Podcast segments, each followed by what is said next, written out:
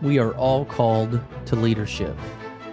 We are all meant for a calling to something bigger than ourselves, to lead how God designed us to lead. Servant leadership, propping others up, empowering them, being that voice of encouragement that allows them to identify their passions, their gifts, walk in their purpose, experience that overwhelming peace and calling. So I encourage you, listen to this episode. Dig into areas where you can improve, where you can be that leader. Lean into what culture says about leadership. Defy the odds of what society is telling you about leadership. Be countercultural, counterintuitive, be abnormal, be unique, be different, but most of all, be courageous leaders.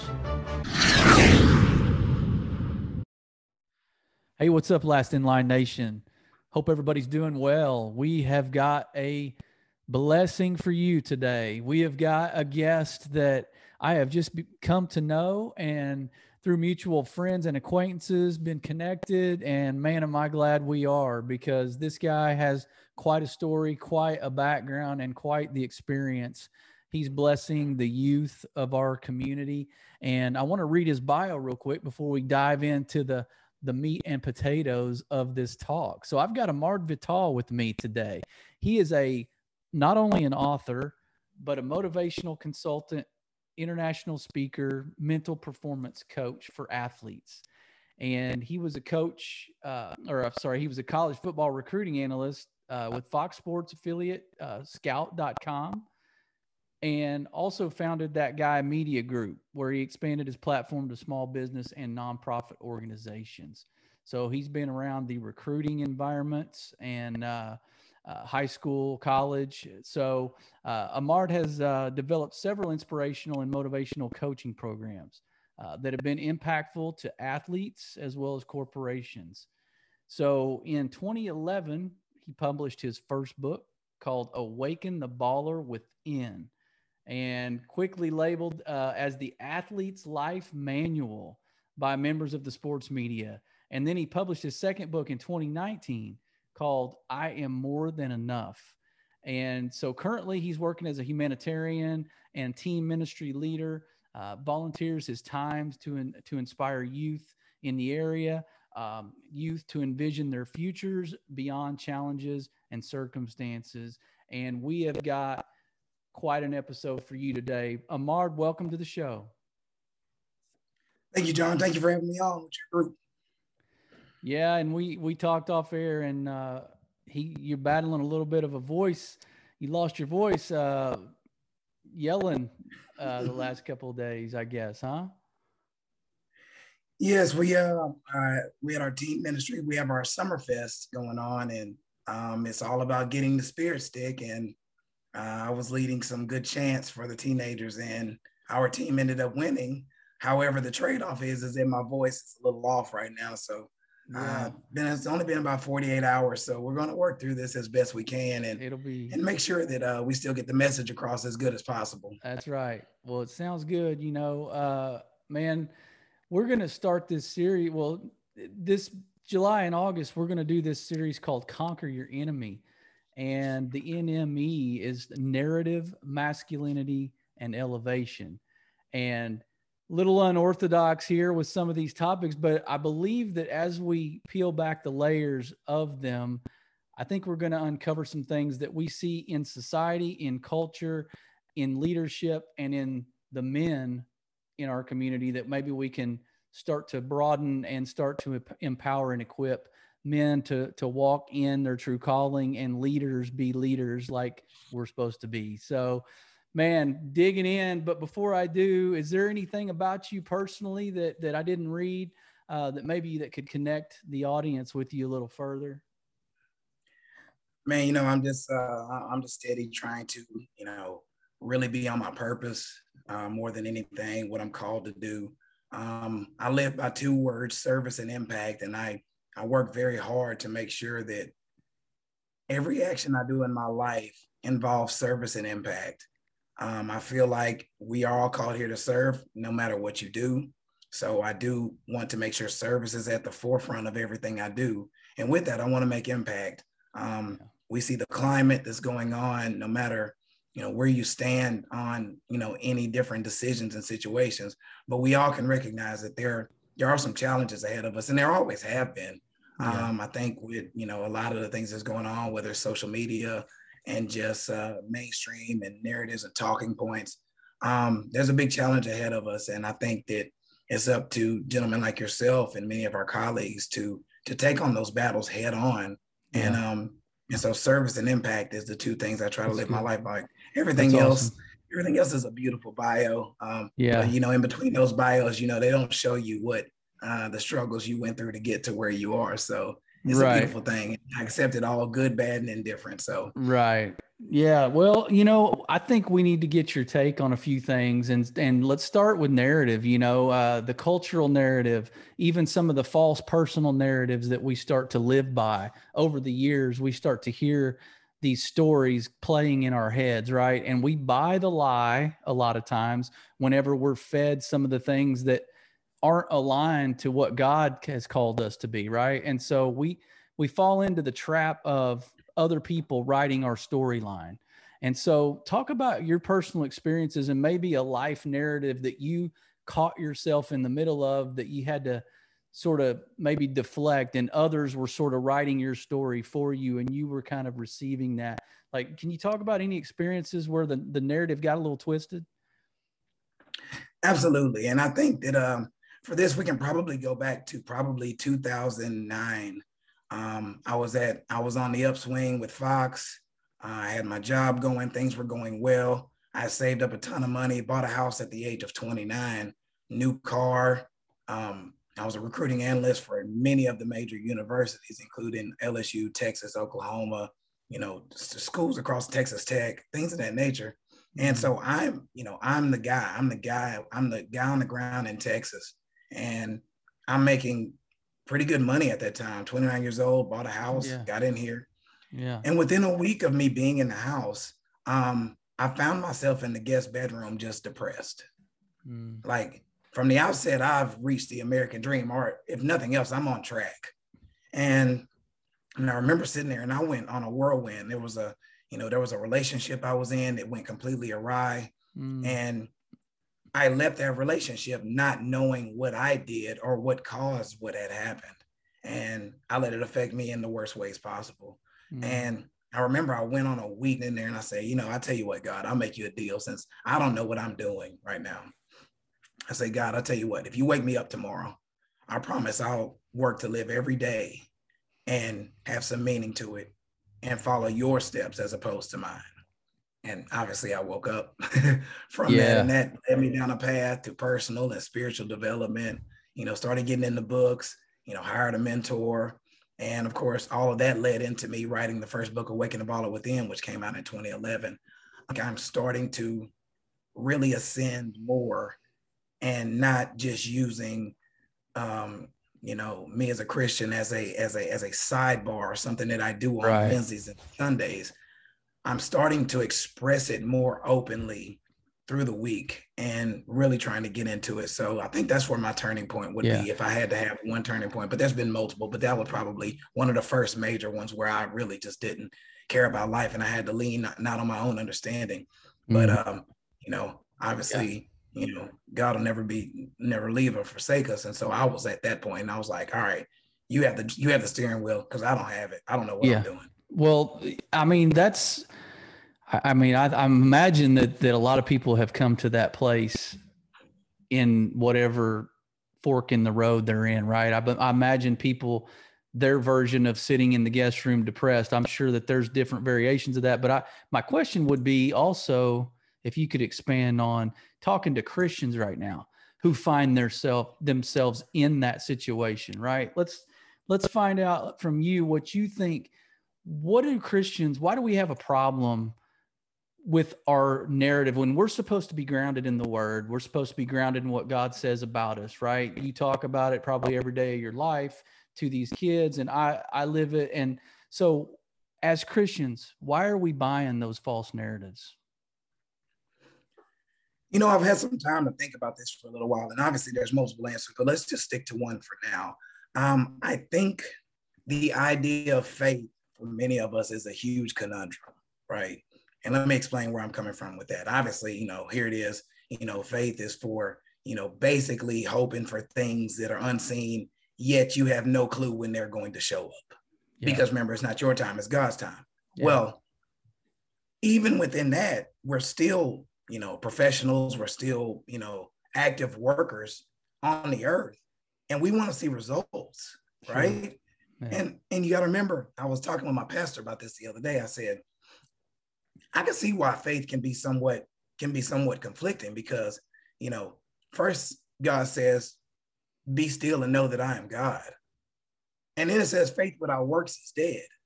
And so you're just like, wait a minute. Um, so do you want me to wait for the still small voice to tell me what to do? Like, what work do you want me to do while I'm waiting? And so, and obviously, you know, it, it can go much deeper than that. Yeah. But you know, I was thinking about that because I was like, you know, you know, God, I'd like you to order my steps. Yeah. However, am I on the right path right now?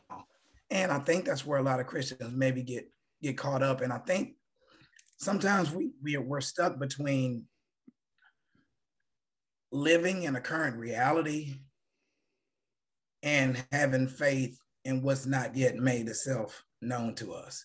Mm. You know, that period between seed time and harvest time is yeah. is not easy to deal with. Right um, you know, Chris, you know, Christians, we deal with that. And I think the idea of trusting in God, and I think what ends up happening a lot of time as Christians, we trust enough to make us feel comfortable, right?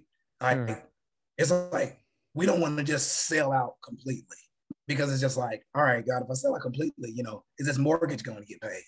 you mm-hmm. know and i mean yeah. i'm not asking no one sure. to make that sort of decision but there's times when we're at a serious crossroads in life yeah. and that is a that is a place where you know trusting and knowing and allowing you know god to speak to you in a way that's going to be beneficial to you you need to continue to stay in the word allow it to speak to you and always look for those clues where you know god is calling talking to yeah. you those yeah. moments where you're just like I would also, yeah, add to that that you know even Christians or non-Christians, we all have triggers, and so that that mm-hmm. narrative can be dictated and can be influenced by certain triggers of our past. If it's a fear, if it's an insecurity, if it's a failure we've had, you know, we can we can be locked into God, right, going smooth in the current, right, in our rhythm, and then a trigger from something ten years ago we start believing this other narrative. All of a sudden, we've seen God work in our lives year after year. And then all of a sudden, one thing happens and we're trapped back in this narrative we were buying 10 years ago. So I think that's just an ongoing process of what you said getting grounded, getting in the word, getting connected with Him, and renewing our mind, of course, and then refreshing our view and our perspective on the true narrative. So we got to be in touch with that constantly. It's not a one-time thing. So I'm glad you went into some of that because that that just triggered that thought in my head. So let's move in. Like our enemy, conquering our enemy, like the M is masculinity. And I wanted to get your your take on this too, because society, um, you know, masculinity is taking on a whole new shape and size now with the way culture has tried to rebrand it, redefine it, and really change the narrative on masculinity. And as men, as strong Christian men who are called to lead courageously, provide, protect, do those things, be the warrior in society, love people, man, talk to me about the effects that you see culture having on us as godly leaders and men. Wow, that's a loaded question, and and really and truly, that could be a long form podcast. It can take sure quite a while, but we'll get right into it. Sure. Um, and you're right. Like men are called here to lead. You know, we're here to provide and protect. The problem is, is that, and I think the word they use now is reimagine. Mm. Like reimagine, and it's just like, wait a minute, reimagine what? And it's obviously whatever whatever you say. You know, it's not really grounded in anything. Sure. And what I'm starting to see over time is, is that we're teaching adolescents, young men, to be dependent and not leaders, right? You're raised, you know, many times, unfortunately, in a in a single parent situation, regardless of what way it goes, you're taught to be dependent. And and not only that, it's like we are trying to go against biology with, you know, hey, you know, you need to get in touch with your feminine side. Oh, well, what does that even mean? And so if you're around, you know, the opposite gender for so long, then you think that that is what is going to take. And what ends up happening is, you know, and I was sharing this with a client of mine probably a couple of years ago. And, you know, she had hired me to work with her son. And going through the discovery process, it was interesting. You know, I was just letting her talk. I was opening up. I was just like asking those questions, asking those questions. About 47 minutes in, she stopped and she just broke out crying in the middle of our session. And she said, Oh my goodness, I'm basically hiring you to undo everything that I did. I caused all of this. Mm. She says, I've held on to my son for so long. I've shielded him from danger for so long. I have kept him out of this. And I said, mm. unfortunately, you're not alone. It ends up happening is, is that the young men are raised to not be the men a lot of the people who complain the most want if that makes any sense sure it's like yeah. it's like you you want them to be feminine and you want them to be you know in touch with certain things but then it's like you realize like that doesn't get anything done. Yeah. You know you run into a guy who's 27 years old and he doesn't know how to pick up a broom. He doesn't know yeah. how to pay his own bills. He doesn't even know how to go shop for his own groceries. He doesn't know how to do anything. And it's just like okay what are you good for in the open market? And in the media, like you said, the media is really attacking masculinity at all levels. You know, the second, you know, you stand up and, you know, show some kind of what we would call grit, you know, integrity, toughness, right. or whatever, it's just like, oh, you're just, it's toxic. You're one of them. Yeah, yeah, toxic. You're toxic. Yeah. You're one of them. Mm-hmm. Yeah. Well, you know, when when the enemy is coming at us, whether it's spiritual or whether it's an actual, you know, adversary, yeah, I think whatever that toxicity is, is needed in that spot. And mm. if you mm. want to call it that, really and truly, it's like you said, just being a good, godly, grounded Christian man. Mm-hmm. That's really it. And I yeah. mean, even if you're not a Christian, just the fact that you're a man, takes care of your family, protects, you know, women and children, which we are called to do and right. lead. I don't know, and I think it's been building up over time, but I don't know when we got to the point where just doing things that we're called to do, which the word tells us to do, which even secular things tell us to do, why all of a sudden that that's toxic. Um, I'm baffled yeah. by that. But yes, yep. masculinity is under attack, and it is going to be up to gentlemen like yourself and our colleagues to change that narrative back. We don't have the the um the reach of mainstream media, but we mm-hmm. do have independent media and we do have our own lives. And of course, first and foremost, it starts with taking care of our own homes. Yeah, that's great. Building up our home, building yeah. soldiers at home. That's you know, right. for me, with no soldiers in the house, you know, building up my teams and and pulling the young men aside and being like, no, we're going to go out here and I'm going to teach you to lead at the yeah. age of 12, 13, 14 years old. You will lead something. You will lead your own life and you will bring others with you. You know, yeah. drawing nigh all of those soldiers who want to come and be part of the battle of taking back the traditional way of doing this thing called life. And it's a long, hard battle. And um, yeah, I ate, well, my, weed, I ate my I ate my Wheaties, and I'm ready to go. I know, and and that's what I was getting ready to say is, you mentioned single parent homes, and that's not a unique concept, right? It's been going on for years, uh, but but yet, I want to say that the reason, and I'm I'm just generalizing this, right? I don't know details of people's lives and there could be all kinds of factors, but in my opinion, for the most part, men leave their families because they don't want to do the hard stuff. They don't want to they don't want to buckle down, sink their feet in when things get a little rocky or friction start, they feel a little heat. I think guys have been known to just abandon ship, right? And just kind of hit the road sometimes. And what I've seen is what I'm speaking of. There are lots of things I haven't seen, and I'm not speaking about those. I'm speaking of the ones that I'm familiar with of people that I've known over 49 years. And I just realized that what you said kind of hit home that, man, we as guys, in order to get this masculinity thing back into rightful standing, we got to learn to do the hard stuff. We got to step into some of that friction talk about that what i just said. Do you have anything to add to that? I mean am i crazy? Uh, no you're not crazy but there is there's more to it um, yeah. if i may add. A lot more um, yeah. well and you're right. Uh, men have to get back on purpose. Men have to get back to life on purpose on yes. purpose with a purpose. I agree with that. However by saying that obviously that is that is a true and state and, and factual thing. However let's look at the chicken or the egg. Sure. Where did men get that attitude from? Exactly. Yeah. Modeling. So, what modeling was out there?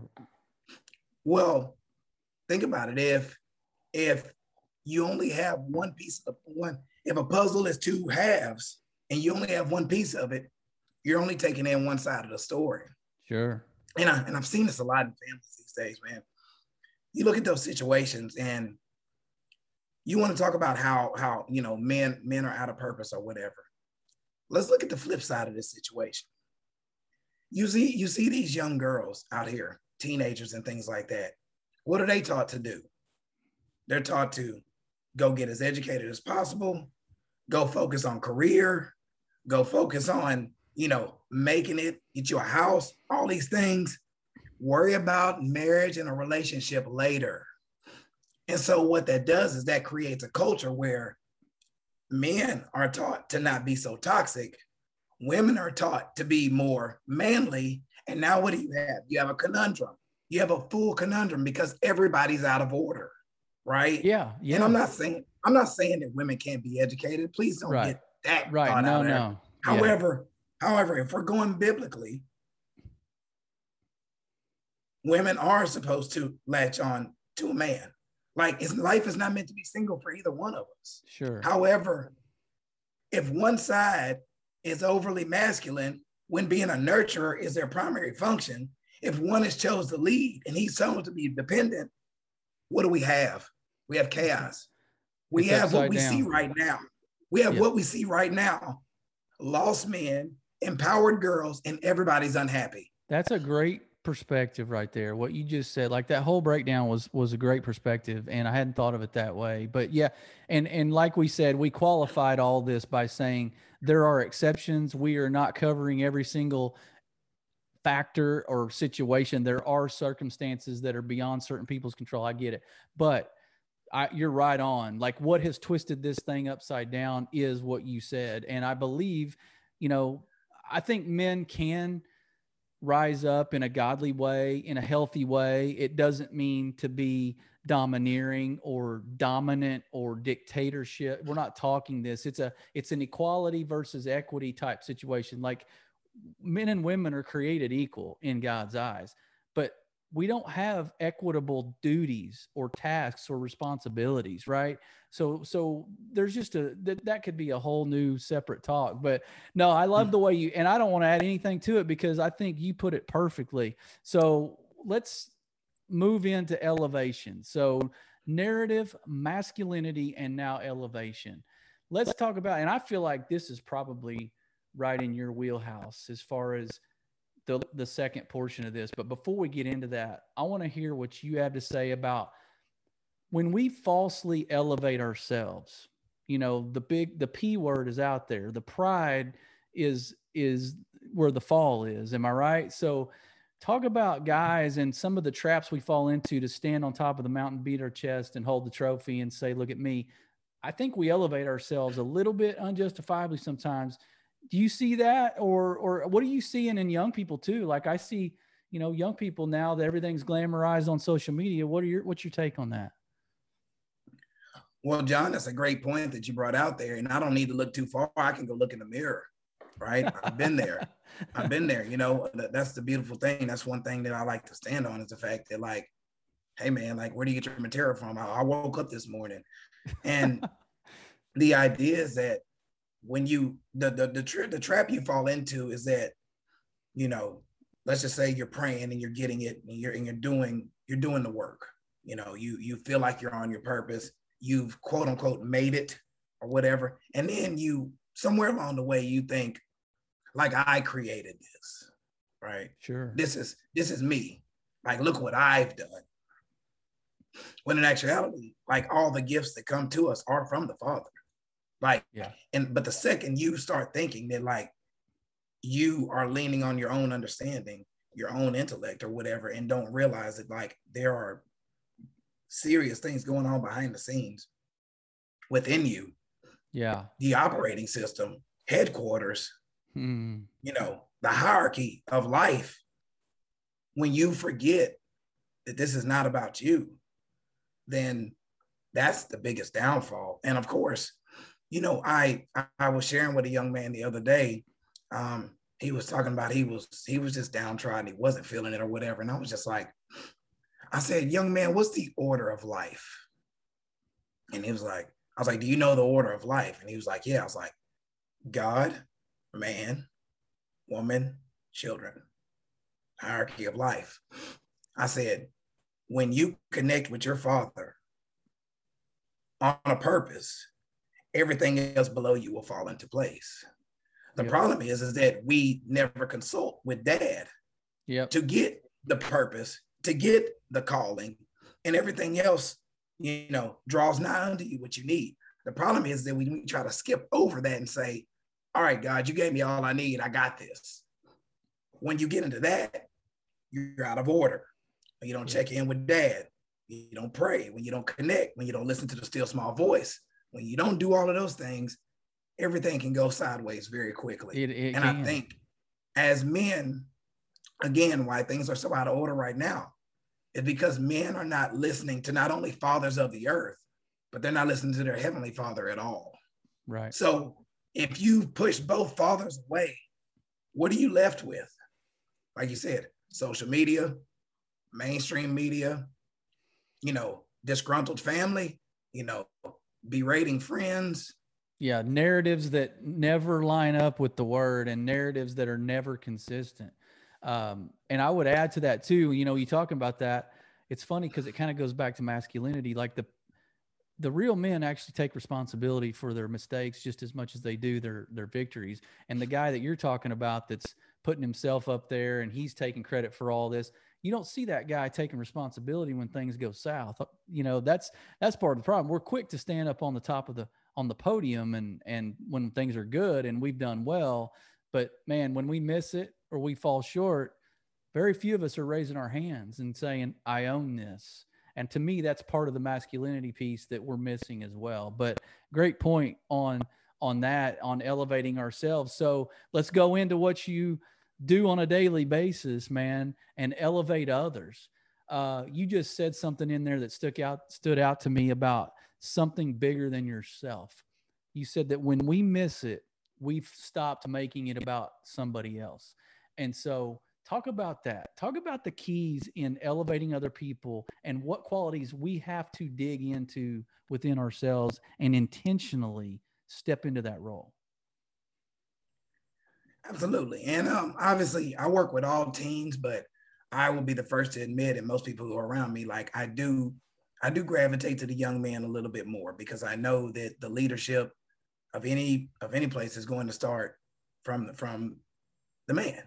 Yeah. I, I'm, I'm, I, and I want to build young men, and I think that there's a power vacuum with that. Yeah. And connecting and getting that God, that God given purpose is going to be, is going to be ideal as far as the work I do, obviously with the team ministry, um, you know, mental performance coaching, um, you know, a little bit of physical training as well. When I work one on one with people, obviously service and impact is going to be my two main things, regardless of what I do, whether it's for the mm-hmm. service side, I mean, whether it's for a nonprofit side or for the business. I want to create, I want to, I want to provide a service and create impact. And with that, um, the way I look at it now, as far as elevating others, uh, when I go speak or I'm doing a platform where there's more than a few people in there, I say, you know, God, give me two, just two. I say, give me one person who buys in and is ready to run and make something happen. Mm-hmm. And that second person is very important. Give me another person who not only buys in, ready to make something happen, but also wants to pick up the baton and take it forward. And my job at that point in time is to take that person and make them two to four times better than myself to go do the same thing for others. Yeah. So that's where I learned more of the service part of it and just being humbled and saying, like, okay, God, I don't have the financial resources, yet you've given me a gift mm-hmm. to connect with people, to speak, to write, to serve, go do community service, mm-hmm. ministry. Show me, reveal to me how to use my gifts to be able to not only expand your kingdom, but to also provide the greatest service for other people. Yeah. And, and so that was one of the things that I learned where it was just like, serve first. And I think that's where a lot of people get the game wrong. A lot of times people say, when I get more, I'll give more. Absolutely. However, you'll never get more until you give. That's the that's that's the that's the whole thing. That's the secret sauce right there. That's the faith journey right there. Yes, you give, you give. Because what what does it say? To give from the overflow, press down, yeah, you know, shake it together, and you know, and you're overflowing with goodness. Yeah, you know, I know about about three or four years ago, I was writing down my goals, and I said, you know what? One of my goals one day is going to be to donate a million dollars, not earn, donate a million dollars to some causes. That's my, yeah. my first, that's my first, that's one of my first goals that I want to do is be able to donate a million dollars to a yeah. number of different causes all yeah. over the place. So yeah, so that's uh, that's that's the elevation. Well, my and friend of mine just sent me a picture of a note that he has. He said taped up all over his wall. It says, "Dream big, start small." So you want to give a million that's a great dream and that's a great eh, what i think will be a reality down the road but we got to get there right? It doesn't just happen overnight. We get there in small steps and god's going to test us along the way and see if we're faithful with little because it says if you're faithful with little he will bless you with much right? And and so and too much who's given much is required right? So um man I I think it's a great perspective today. Uh, before I let you go uh, and doctor up that voice, man, uh, what where can they get your materials, your books, your website, that kind of thing? Talk about where we can access more of your resources. Oh well, my website is www.ahmardvital.com. That's A H M A R D V I T A L.com. All of my material is there. Have a new clothing line on there. Um, right now you all actually call me at a good time. I'm actually pitching my book to publishers right now. I got a new book coming out uh, titled now what? I started it in the middle of this pandemic all this chaotic stuff and i was driving down grand parkway and i listened and i'd heard enough. And i literally made the outline for a new book while driving on grand parkway. Don't do that at home. so good. However um uh, but i started making i started making notes and next thing you know, you know, we have 35,000 words ready to go for a manuscript. And so um, we're in the process of, of, vetting out some publishers and looking forward to that. Obviously, my other two books are on Amazon. I am more yeah. than enough.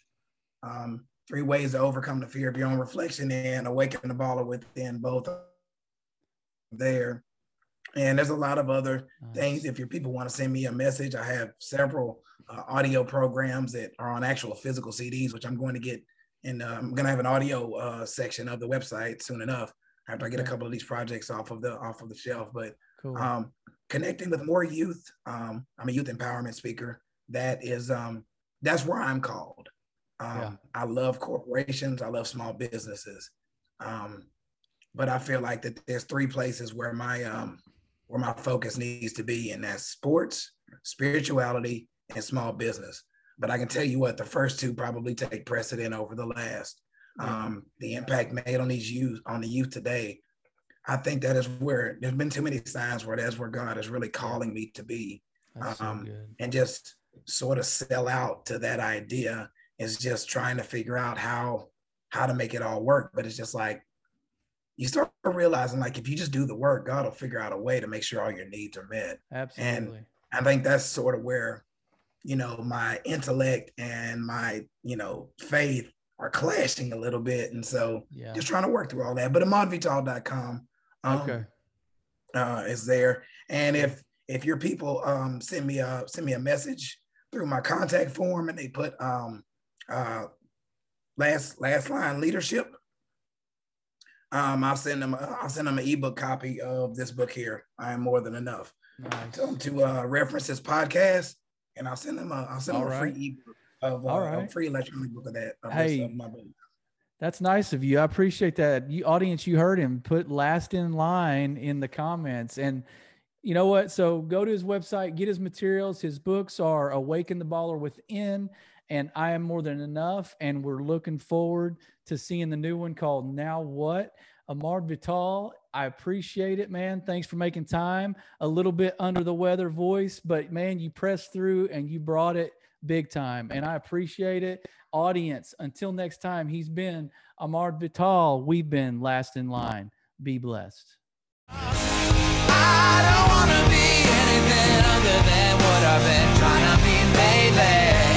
All I do is think of me and I'd.